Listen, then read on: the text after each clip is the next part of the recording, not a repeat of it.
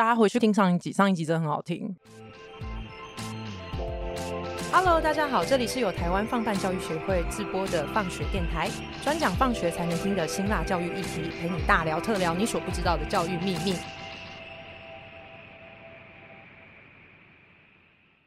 大家好，我是上一集不论我说到什么问题，我这一次过年全部都被问光光，很赤裸的语婕。意思是说，上一集我们聊到包含汗血宝马那 那些部分，就是我什么时候要生小孩啊，Okay. 然后我们碰到适当的对象啊，而且我奶奶这一次啊还不止问了结婚的事情，她这次还说你什么时候去考公务员，然后我就说。是不是没料到这题？对啊，我就想说，你有没有知道，你这样子会造成我们秘书长跟理事长多大的困扰呢？我也是好歹是放办的栋梁嘛。对啊，怎么可以这样子？你刚刚说已经是公务员了，你会做一辈子？嗯，你我们现在就要开始攻击公务员吗？是这意思？我是说我们会做，我们我们教育事业是一辈子，对，我们是教育的公务员。对，他就说你为什么不去考公务员？我就说什么意思啊？他说你这样子很浪费你的硕士学历耶，硕士就应该要去考公务员。我先说，我奶奶快九十岁了，大家不要赞她。Okay, 好了，可以理解了。对，奶奶也是为了大家好。对，对所以她就是为了我的幸福。哦，她还有问一个，她就说：“哎、欸，你为什么都不结婚？”我就说：“我朋友们也都不结婚。”她就啊，多少个？我就说很多个哦。我奶奶就说：“呃，后来后来卖结婚后来，加崩了，加崩了。”对对对对对对。啊，你们嘞？好，过年呢？过年期间你有没有被问到？没有，我。都没有被问到任何问题。你这你你应该制造这机会，然后你就可以顺势推说，哎，我们放办上一集其实就谈到这个问题，哎，听一下。上一集真的很好。推一下。对，我没有想要出卖自己，然后去推 podcast。我相信一定有更明智的一些做法，不是用这种方法。你你你为什么你为什么感觉很嫌弃嘞？OK，大家好，我是过年放得很开心的中伟。好，我觉得过年有充电充电到啦，是真的。OK，所以你过年都在睡觉？就是睡蛮多的。可是。你那天不是跟我说，你过年前一天晚上你去做什么事情？我觉得自己很累。我觉得这一刚刚段对话，我还是认真问一一件事情，是不是又要启动 HR 了？没有没有，不会有任何 HR 需要介入。我只是就是小酌了一下，很开心这样子。然后我发现，就是三十岁以上，就是小酌已经不是很适合的事情，因为我隔天宿醉吐了整个早上。哦。有，我们本来有要约，对，我原本有另外一个聚会要约，有跟他跟其他的理事，你你你那个哦，为什么那么？我就想说，你们是什么样的一个行程？好了，让我去介绍。好，OK，好，大家好，我是过年前。得到了放办第一届厨艺大赛的冠军的理事长王琦，好，好拍手拍手耶！一定要先讲，我们不是在什么那个胁迫大家投票，什么一定要投我，好不好？而且我是被大家胁迫，一定要什么加入这厨艺大赛，嗯、对不对？嗯、我们在过年前的时候放办，我们有一个真能，对，自己说出来有点害羞，真能真的真的真的真能活动，然后我们就有团队的这个 team building，然后我们在这个 team building 的过程当中，我们就有。有这个厨艺比赛，哎每个人都有出一道菜耶，对不对？没有错。你要不要说一下你那天出的菜？我的叫做蒜香甘蓝菜，就是炒高丽菜。对，没错。我就是法式番茄烘蛋。哎，你那好像评分也蛮高的，大家也蛮喜欢的。其实就只是番茄炒蛋而已。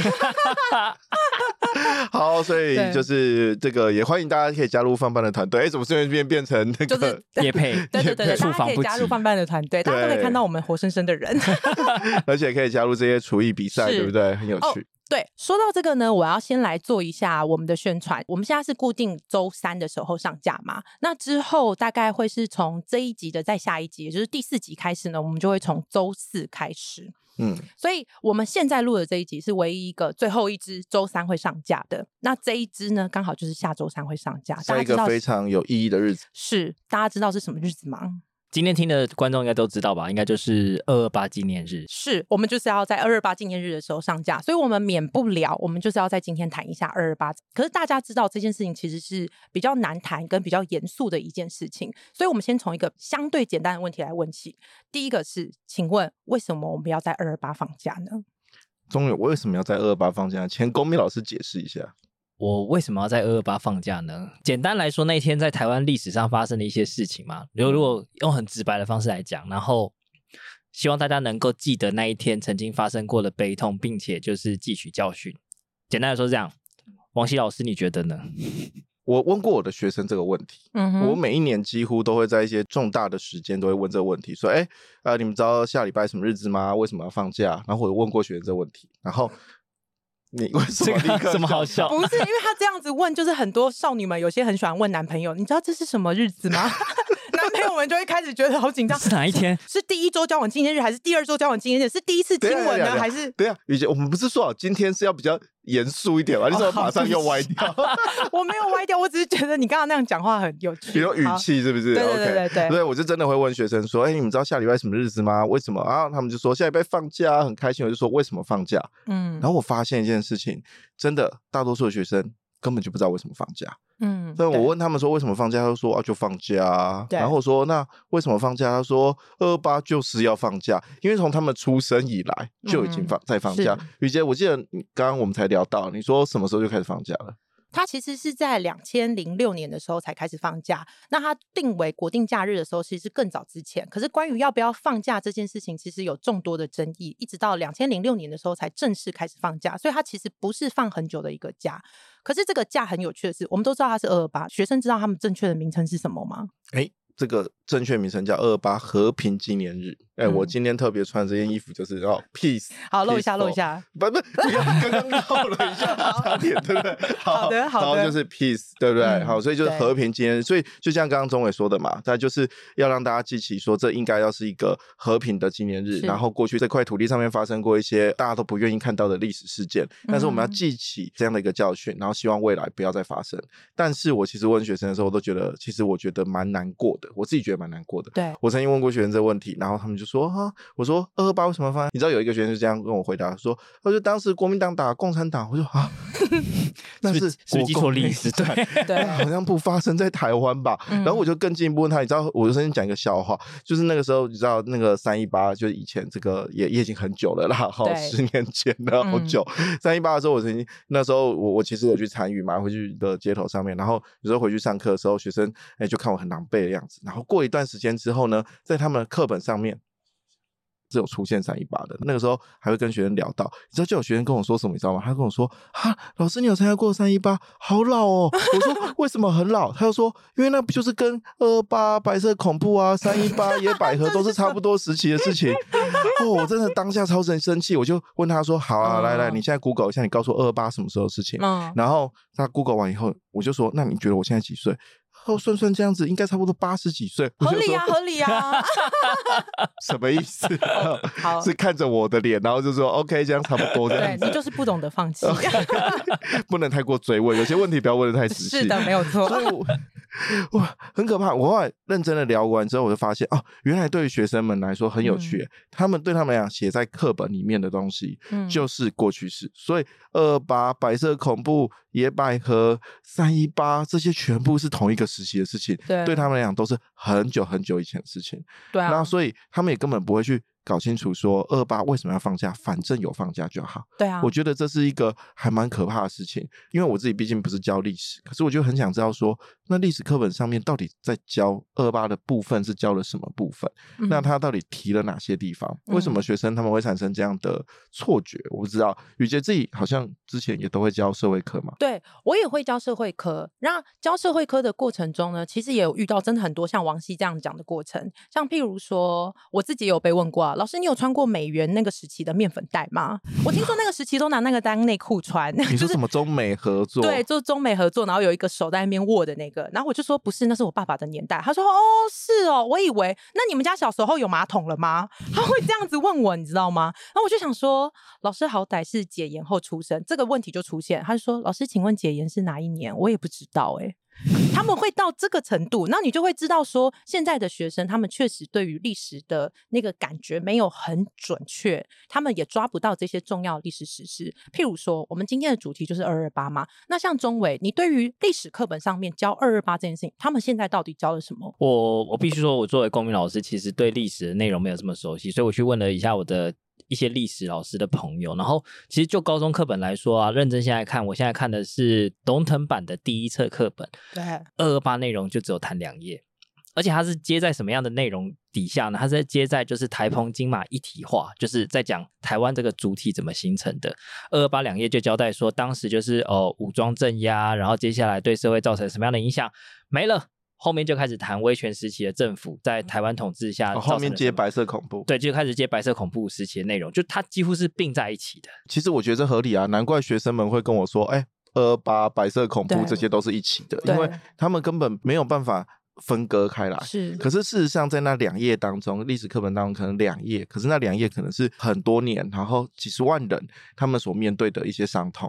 可是对现在学生来讲，可能没有办法想象。对，其实就是两三页，然后讲完几十年我们台湾的所有的民主化的一个过程，然后这个历史故事对他们来讲就只是一个故事而已。对，那这个呢，就会让我去想到，我最近就是刚好在呃网络上看到一个有关于二二八新闻.这个就引发我的一个很大的兴趣。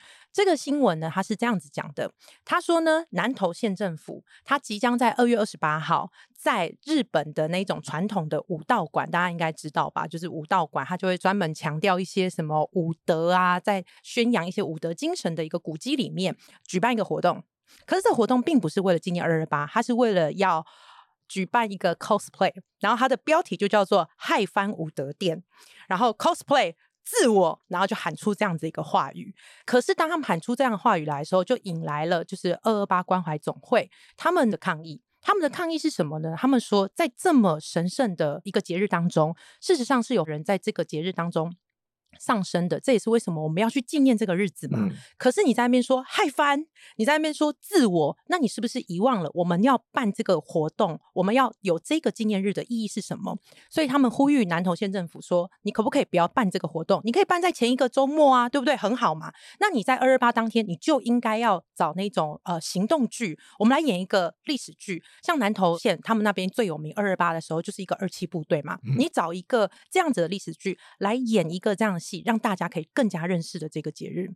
那我看到这个新闻的时候，我就觉得很有趣啦。因为老实说，我们刚才这样的讨论，我们都可以知道，很多学生他事实上已经不认识二二八了。嗯，那在这样的过程中，我甚至可以问一个比较尖锐一点问题：当这个新闻一出来的时候，想要 cosplay 或是已经准备要 cosplay 的学生，他会怎么看这件事情？很烦啊。嗯当然，干嘛挡东挡西？老古板是不是？对。可是事实上，经历过这些历史的这些人，他们难道不重要吗？他们难道不值得被缅怀吗？嗯、或者是我们不值得在这一天去谈论这件事情吗？他的纪念日的意义是只有在 cosplay 或是放假上面吗？这个就是引发我去想要跟大家讨论的一个这样的事情。对，其实我觉得应该核心的问题是说，呃，到底要怎么让学生知道？二二八这件事情，呃，不管课本上面说了什么东西，更难的事情是说，如果学生们根本不知道，像我们刚刚讲的这个事情，他也无从去判断过去的历史，先别说什么对错了，他甚至没有办法去知道这些事情，更不用去讨论什么责任啊、对错啦，我没有办法去思考这些问题。可是我觉得这是教育现场当中，我们确实可能我们自己都是老师嘛，我们应该会遇到呃蛮困难的一个问题是，到底要怎么让学生有兴趣？想知道，嗯、我觉得这也是蛮多老师最大的问题，就是怎么让学生有兴趣。嗯、因为你知道，如果你现在跟学生不能一直讲笑话吧，而且是二二八这个，对啊，一个这样的一个，这么严肃的事情，对，是啊，对，好像我们没有办法跟学生说用一个轻松的方式，好吧，我们来 cosplay 当时的。人、呃、怎么样都不太适合，即使是 cosplay 当时的人物，对都是不适合，都是很很不适合的。嗯、可是我们也知道，如果你今天用课本啊，就是两页，然后你开始跟他说，来这边画线记下来哦，这个很重要，查缉私烟哦、嗯、等等的，学生根本不会想知道，对，然后他根本不会记得。嗯，那所以我觉得这是一个很困难的事情。我不知道你们有什么方法。嗯、我我其实自己在回想二二八这件事情，或者是讲。台湾这块土地的历史包含白色恐怖，当然这两件事情现在不能混在一起谈了。只是说回顾这段历史的过程，回想我自己真正知道这些历史真实的背景跟脉络是在大学。嗯，也就是说，其实我国高中时期就知道它是一个考科，可是大学时期因为认识了转型正义相关的议题，我开始知道说，天哪，就是我过去从来不知道原来。我生在这里这么久，然后我完全不知道台湾这块土地发生过这些事情，而且这些人遇过这样的故事，它是每一个每一个活生生血淋淋的人曾经发生过的历史故事。那你在大学为什么会突然知道，或是想要去知道？嗯，因为那时候修了大学的历史系的一堂课，去谈台湾的近代历史。那当时老师就是把呃转型正义这样的概念带给当时参加的学生，嗯嗯，然后在那堂课上面呢、啊，就是你当然就觉得说，天哪，好无聊，就是好像在复习历史课。可是我印象很深刻是，老师在谈二二八也好，白色恐怖也好，他其实是把每一个就是受难者的故事点出来，去告诉大家当时他到底在那个情境下做了哪些选择，遇到了什么事情。如果是你，你会怎么办？对，而我觉得那个感觉是很强烈的。如果是我，其实。我也是台湾人，然后我可能遇到这些事情，我不一定有办法做选择，哎、嗯，我可能也会遇到这些状况。所以其实是从人的故事来去出发，可能会让你比较容易有感觉，对不对？共感的感觉。对，所以那雨杰呢？你你自己什么时候知道都认识了这些二二八的故事？这个二二八这个事情，其实小时候我们就不断的在认识这个节日了嘛。因为呃，虽然我出生的早，但那个时候我们已经开始上台湾史了。OK，那开始上台湾史的时候，我们会不断认识二二八。可是就像刚刚王希说的，我们只知道几个重点考点，就什么行政长官公署啊，嗯、或者是那时候陈仪啊，我们都知道这件事情。那我没有真的去认识这个节日。那当然我会从长辈的嘴巴听到这些话，可是长辈说法也很分歧啊。有一些长辈他可能就会说。哦，这其实是一件很伤痛的事情。讲到这件事情，尤其在我小时候那个年代，其实省级还比较严重冲突的时候，那你可以听到他对于这个的看法是牵涉了很多不同的情绪在里面的。那也有一些长辈会学着说，哦，可是那个事情离我好远哦，所以我想要去访问他们，或是想要去问出一些东西来，也问不到。那直到我，甚至有些是害怕想起。是的，而且在那个时候，在我小时候，虽然已经解严了，可是事实上这个东西它是一个禁忌。那个禁忌其实存在我们身体，然后我们的记忆里，我们的呃脑袋里，它没办法一时之间，因为我们解严了就被除魅掉的东西。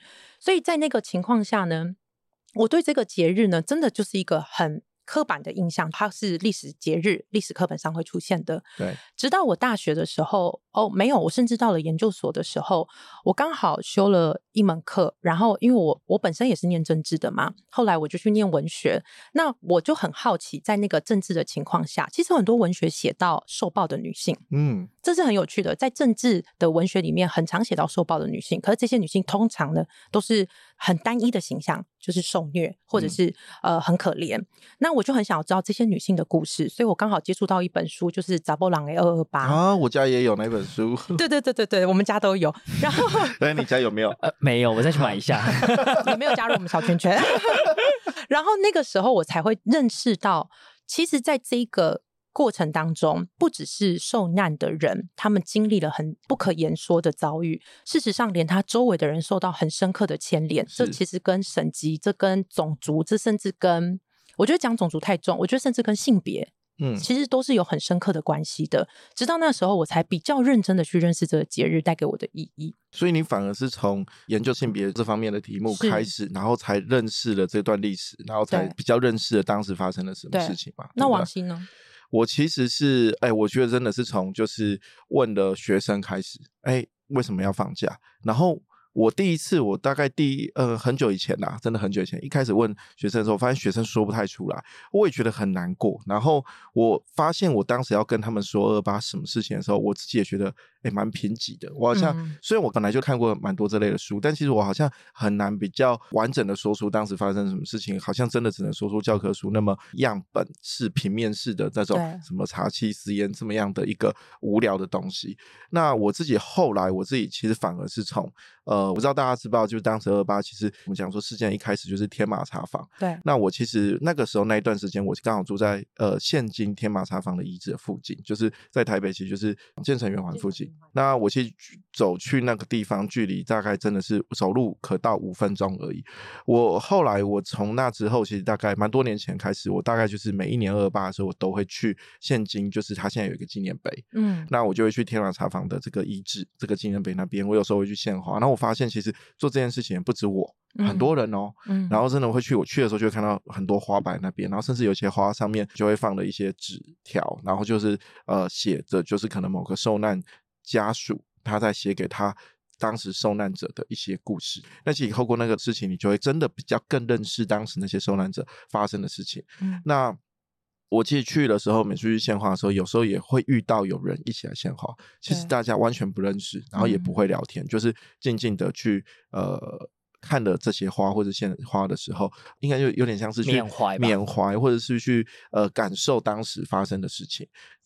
当时整个街道现在都已经完全不一样了，只剩下这样的一个纪念碑。对，可是更可怕的事情是，如果连这个纪念碑都没有，可能根本就没有人知道天马茶坊在哪里，根本没有人记得这些。我其实做了这件事情之后，我才开始感觉到一件事情是，其实二二八这个事情其实距离我们并没有很远。如果我们可以从我们自己身边的事情开始去切入，会对它更有感觉。嗯，所以我当我跟我的学生说：“哎、欸，其实你知道吗？我现在住的地方就在。”你们课本上面看到的那个天马茶坊附近的时候，嗯嗯、学生们就突然间更加觉得，对，我就是那个时代的人。老师早说嘛，你就八十几岁了嘛。然后我跟他说：“哎、欸，请你们真的，我合理啊。我当时本来想跟他们说很认。” 又是长相问题，没有没有没有。我当时我就跟他们说：“哎、欸，你真的可以去找一下你们家附近，不然你知道学生们就很喜欢会说：‘哎、欸，老师你家住哪里？’我就说我就住天马茶坊遗址附近。果然老师差不多就是那个年代的，嗯、对，差不多就是这样子。对，但是我我的意思是，其实可以从这里切入，真的就可以更加认识，而且我相信很多人。”其实像我自己有听过啊，像我自己是呃中一中的，中一中的同学也都会听过说，哎，二二八时期当时我们的哪个校舍可能有什么样的一个故事？那我有认识，比如说南一中的、雄中的同学，他们也都可以说出说，呃，好像他们的学校其实当时呃呃，可能二二八时期的时候有遇到什么样的枪击，上面可能墙壁上面校舍可能都还有弹孔。对，那我相信呃很多不同的地方的呃朋友。都可以讲出当时可能发生过的故事。嗯，我有个基隆朋友也可以讲出说基隆呃海港当时有什么样的一个故事。八堵车站，对对对，对等等的。那我觉得其实可以从这些事情开始，有时候像是认识自己身边的文化开始。嗯、那呃，去认识这些故事，就会发现原来二八那故事其实离我们没有很遥远。嗯，然后它其实是跟我们生活其实是有关系的。对，因为我会想要问大家这个问题是像。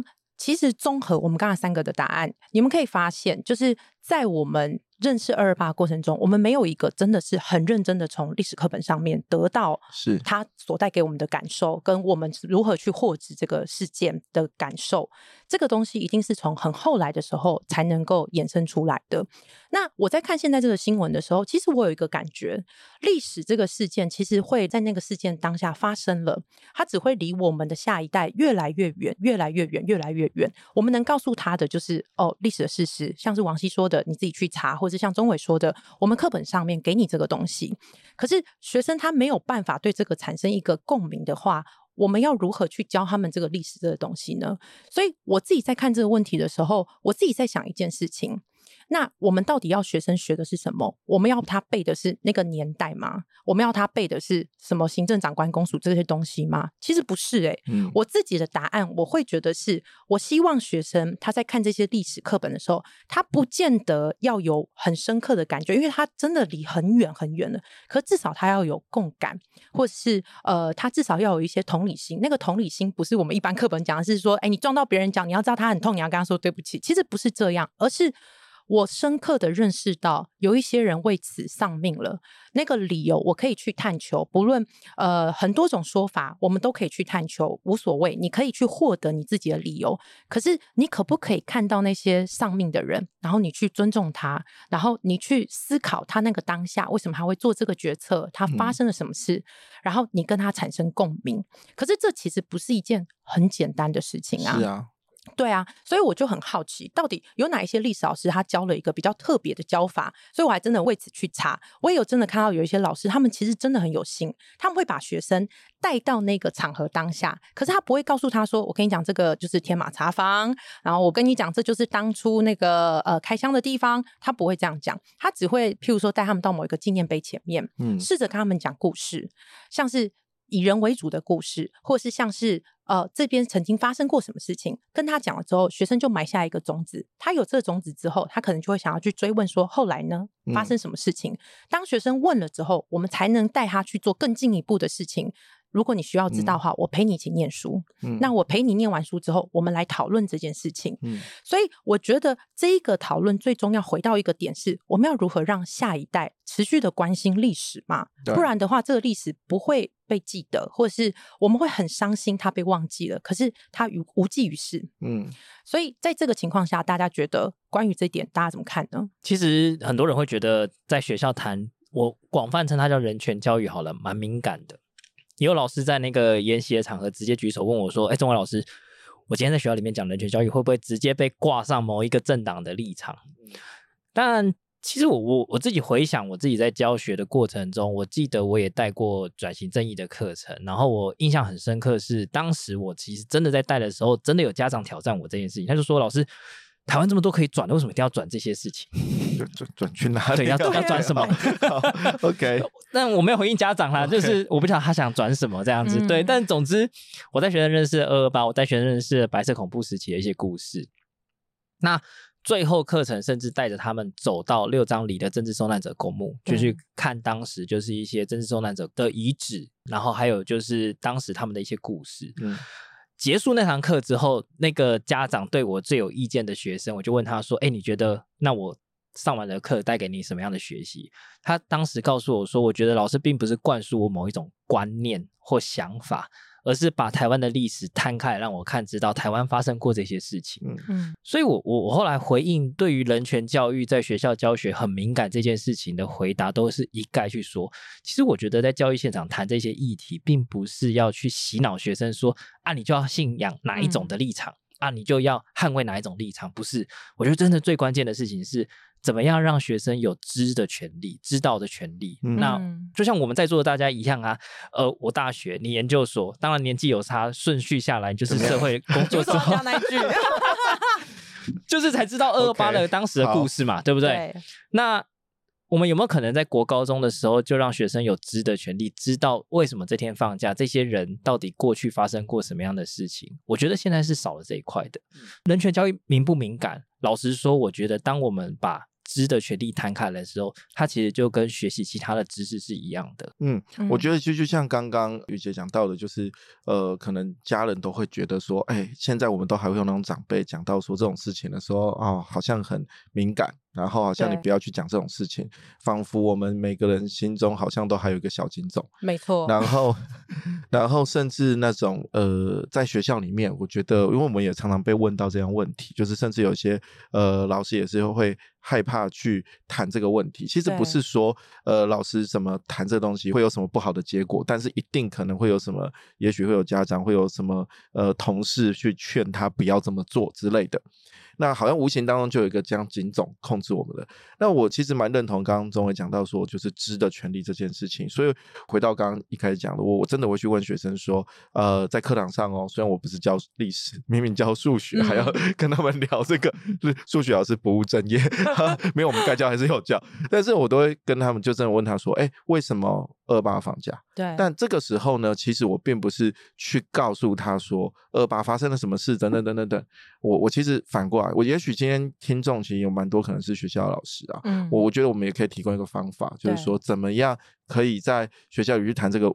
问题可是可以呃比较好的方式，我觉得也是让老师们自己觉得比较不会那么呃害怕。好了，我我当时的说法其实我是这样，我其实问完，然后学生很多当然就会说啊我不知道啊等等的，我就说好没关系，现在你有五分钟十分钟，OK，你可以在课堂上划手机啊，好，但是你要告诉我就是二八发生了什么事，嗯，哦让学生自己去找答案，而不是我告诉你答案，不是老师告诉学生答案，而是学生你去找一个答案，对，然后来告诉我。那这个答案，呃，无论你找什么样的呃材料都可以，但是就是一样，回到媒体素养的第一步，就是一定要有所本，它要有根据的。对、嗯、哦，你是什么文献都可以，你要去谈受难者的故事没问题，嗯、你甚至要去站在当时政府去呃做这样镇压手段的角度都可以，但是你要有，有所本。这样学生应该就不会讲国共内战了吧？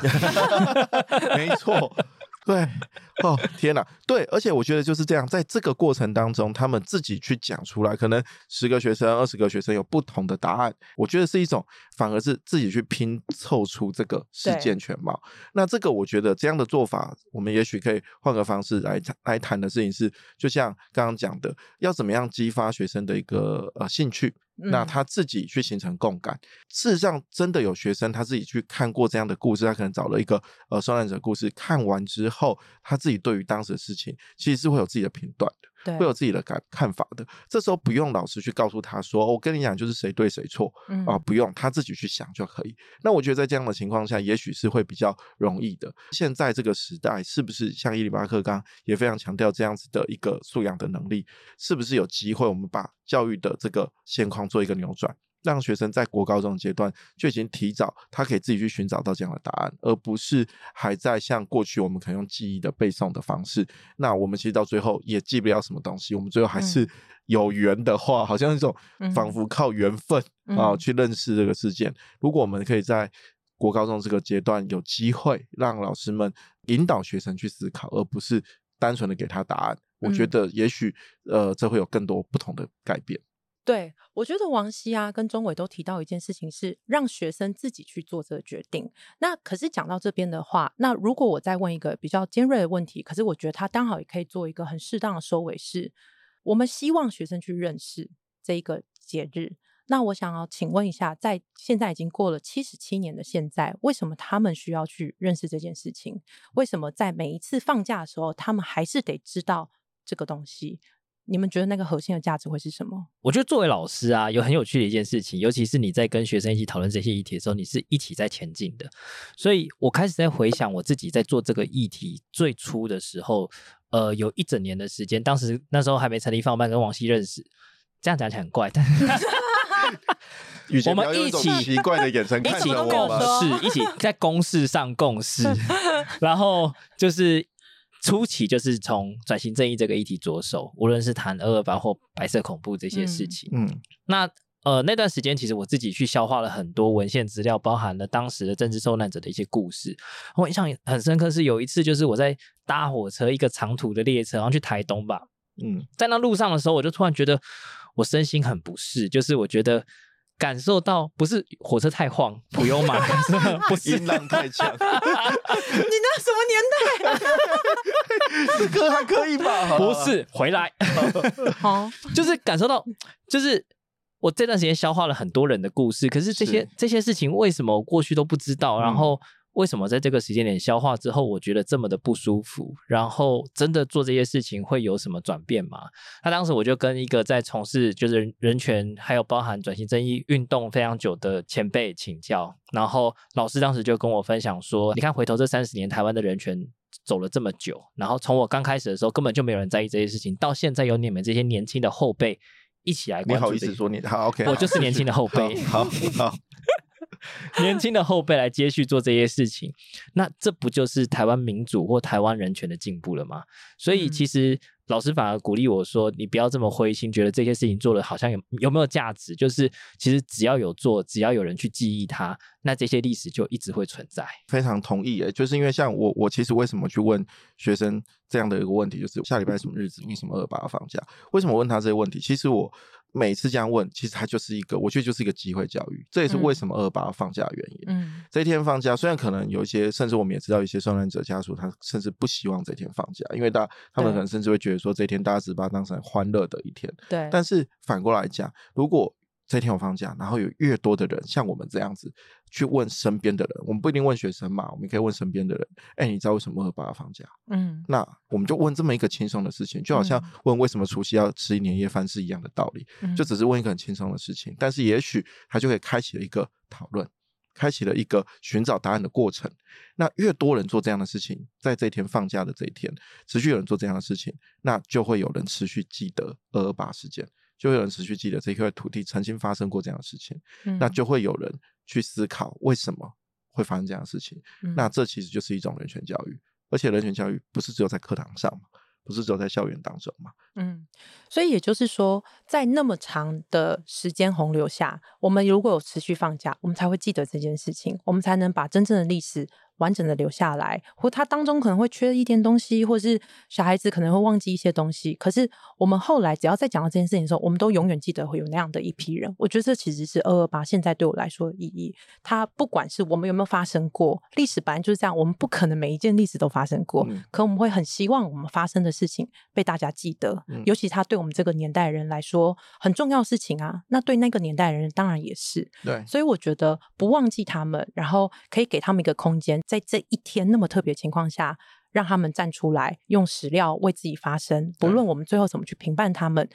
他还是可以有这样出来晒晒太阳，让大家说说话，然后大家想念一下这件事情。我觉得这就是最重要的意义了。所以这里是不是要呼吁大家，今天的这个时间其实可以搜寻一则关于二二八的新闻，认识一下这件事情。对，或者是去找呃你身边，你知道你家里的附近有没有任何跟二二八有关的一些，不管遗址或者是曾经的受难者的故事，我相信台湾当时各地一定都有。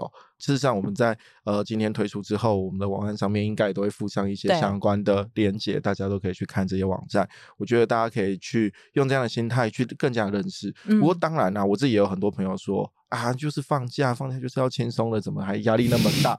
我我觉得 OK 耶，我觉得 fine OK，、嗯、就是你也可以这一天就是哦，我们现在工作就很累啊，就是好好休息，或者你真的要把它当成就是一个放假出去玩，我觉得也 OK，我们没有要那么沉重，只是不要忘记，我们也许在放假的时候，也许你只是出去玩，但是你可以问一下身边的朋友，哎，我们想一下为什么二八为什么要放假？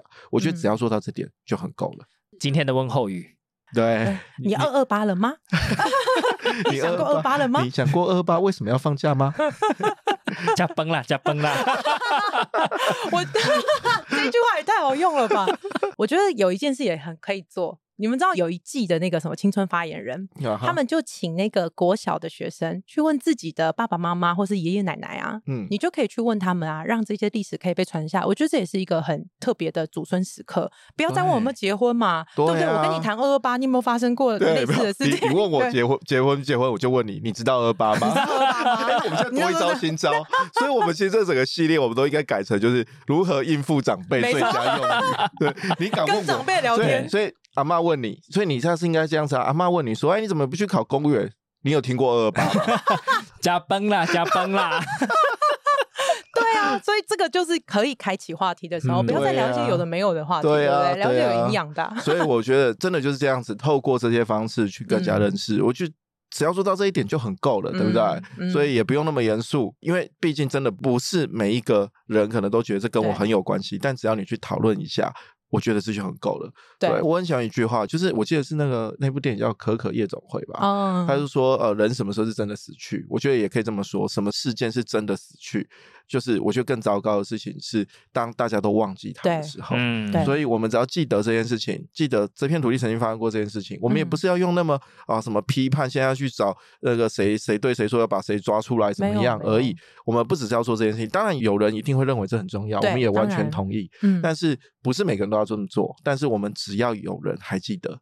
在这一天一直会去问这个问题，而教育现场当中，老师们，我们如果可以利用一点机会，像我们可能就只是花个二十分钟、三十分钟问一下学生这个问题就好，嗯、甚至也可以学生也可以很开心的去划手机找故事，嗯、我们不用自己去告诉他，他就自己去找，对我觉得这样就很够了。嗯嗯，对。好，我们今天很认真的讨论二二八的事情，希望大家不会觉得太严肃。对啊，就是。但我们也是让大家看一下，我们偶尔还是可以严肃一下的吧。我们一直都很严肃吧，都很认真吧。我们应该很专业吧？我们一直都很专业呢。还是要认真，该认真要认真。对，因为我觉得这真的是一件需要很严肃去讨论的事情。但当然，这一周当然也不是只有这些那么严肃的事情啊。大家也知道，最近开学了嘛，对不对？老师们又开始。呃，没有哀嚎，就是很开心的欢迎学生又再次的进 校门。哎、然后呢，我最近看到一个很有趣的新闻。那这个新闻是呢，你们知道现在还是寒假还会有寒假作业？啊，对对对对对。嗯、我其实有点好奇啊，因为我以为现在这个时代大家已经不写寒假作业了，没想到他们还是有寒假作业。有啦有啦，对对对。然后呢？就有一个呃 ICU 医生，他就在脸书上呢 po 了一个文，他说他呢收到一个学生的私讯，这个学生呢就传了一个学习单给他，就说：“嗨，你好，我想要访问你，因为你的职业是我感兴趣的职业，所以请你帮我填写后回传，谢谢。”他就这样、啊。你是说他的学习单，然后叫？医生帮他填完传给他，他还有礼貌，他写您呐，不是您，对，他用您，对，他用您。接着呢，那个医生在忙嘛，ICU 的医生哪有那么轻松的？于是呢，他就隔了好几个小时之后都还没有回。那个学生呢就很可爱，他就回他说：“哎，记得要帮我填哦，字不用写太多。”你说他传讯息给他？对，他传讯息给他说：“呃，他大意是这样啦，Facebook 还是什么的？脸书，脸书，真的是脸书，而且那个医生还特别去查，因为这个学生可能就很有心嘛，现在比较少学生用脸书，所以那个账号看起来是新的，特别创办来问他这个问题，请你帮我填写这个东西。哇哦！而且重点是，那个医生说他最后真的那一天忙到最后一刻，所以他也没有回传给他。然后学生还是没有得到他的，对，他就在那脸书上说：“孩子，希望你的功课还是有准时交。” 哇，这个真是己愿他利的典范呢！就是自己要交的作业，然后叫别人交这样子。OK，对，没有错。钟伟，如果是你收到这样的国中学生的这个 寒假作业，你会帮他写吗？不，我会圆场，想办法圆一下，说为什么你要找我写呢？然后你可不可以说一些理由给我听呢？嗯、我总是就是想要帮别人做太多。如果我是医生的话，我可能也可以忙到忘记这些事情，但没有，我没那么忙，我很闲，就是还可以看到。你很闲是不是？没有，我可以。现在全国中小的学生有需要的话，可以找这位大哥哥哦。没有啦，我觉得是，如果你真的想请求别人帮忙，不会用那样的方式问候、寄信，或者是国中生。对，因为他们后来去查，因为他问他的那个老师朋友，老师朋友说这可能是国三在做职涯探索的单元的时候，然后老师出的功课，没错。可是我觉得这里其实有一个问题是，老师出这作业，OK fine。可是应该要告诉学生说，你应该要怎么样去做这个功课，而不应该说直接告诉学生说啊，你要做哦，那学生就自己好像各凭本事。那比较有准备的学生会自己真的去查，因为你应该去查各个职业在做什么。那你可能如果真的要访问这个医生的话，也不应该拖到寒假最后一天，然后好像那种隔天哎、交报告了的那种感觉。妈妈帮我写功课，对，还是医生呢？对，我觉得这应该是。如果我是医生，我真的不会回他。那你会不会有情绪？啊、呃，如果我那天很忙，我一定会有情绪。我觉得医生还蛮好的，至少没有只是已读不回，至少没有回呛他。是最后一天了，最后一天你才才要交作业。那如果他回呛你说：“哎，你没当过学生哦。”我就会告诉他：“嗯，果然是学生。”最后一天了，那我就会告诉他：“那你要学着长大，嗯、长大的意思就是你叫别人做事，别人是不一定会理你的。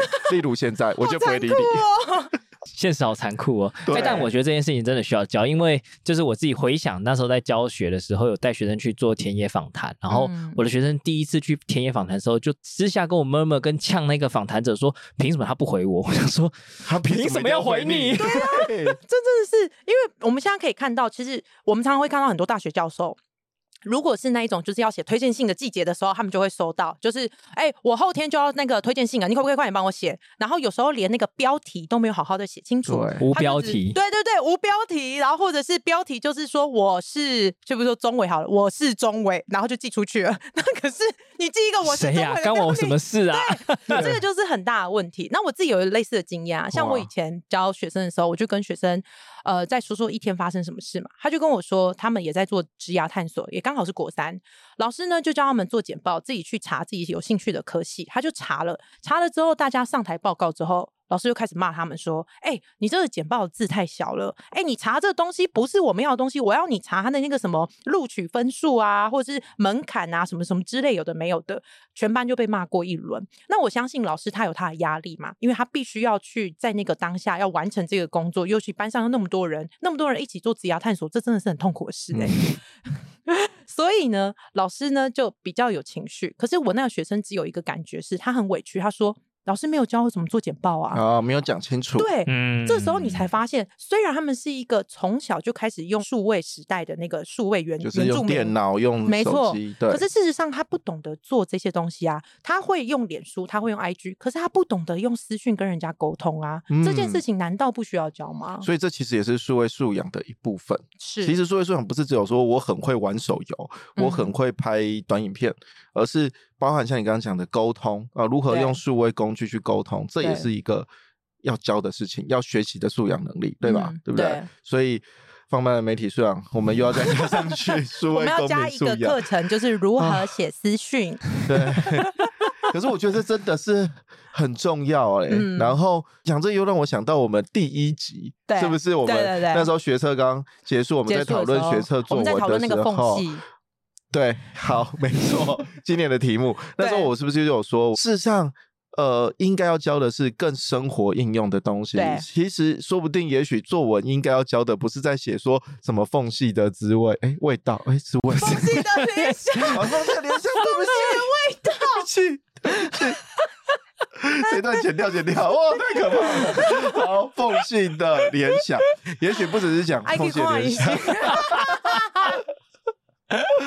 应该要讲的事情是，比如说，哎、欸，如何用呃发一个讯息的时候，要好好的说出你想要做的事情，对吧？OK，你你不要再笑了，他笑到黑姑，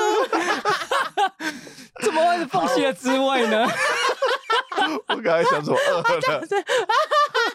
好，回来，不行，我们现在没办法收尾，好不好？我们要认真收。我的意思是说，是不是像这种数位技能、数位时代的这种生活应用的能力？对。啊，更应该要教，比如说如何做简报，像我们那时候讲讲的如何写企划书，对，然后这边如何有礼貌的又能够达到你的呃需求的去传一个这样的讯息，透过不管 Facebook、Line、呃 email，甚至好好写 email，嗯，然后 email 甚至有人会寄出去没有附件的，所以我附件是一个什么什么那个档案，请你，然后没有附件，那那你要我怎么样？这样子对啊，好好的称呼，这不是八股，但是你最起码要让人看了觉得基本的舒服跟被尊重嘛，对。对，然后不要什么最后一天才要传给人家的，嗯、对不对？嗯、那其实放包我们自己，我相信中文应该超有感触的。我觉得事实上这个技能，连很多老师都没有。